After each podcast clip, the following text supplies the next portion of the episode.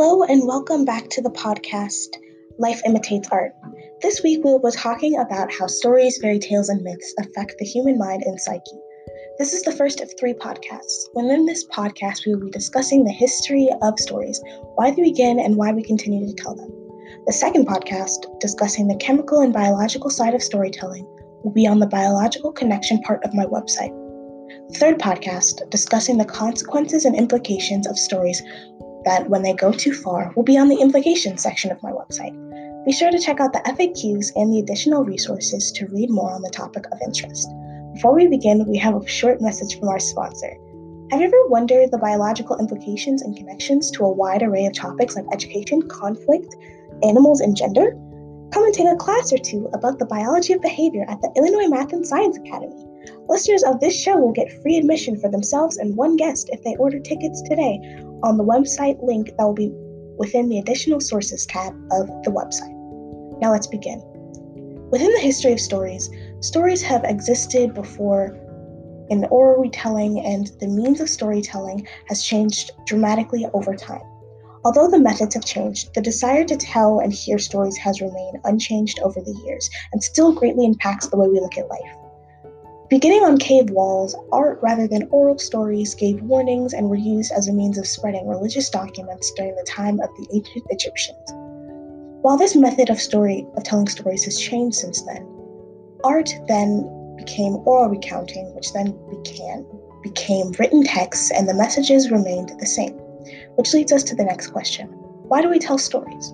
Stories are recognizable patterns that follow an arc favored by many. In the study pattern, we find meaning.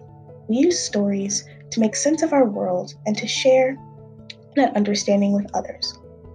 An article written by the Huffington Post talks about how stories influence, teach, and inspire by connecting people and ideas. We use history and themes as they bind us to the world and our family. Humans also bind, find build trust and familiarity through stories as they tell complex ideas in graspable graspable ways. They are easy to remember and stick to your brain. Some even say that a well told story can be more accurate than facts.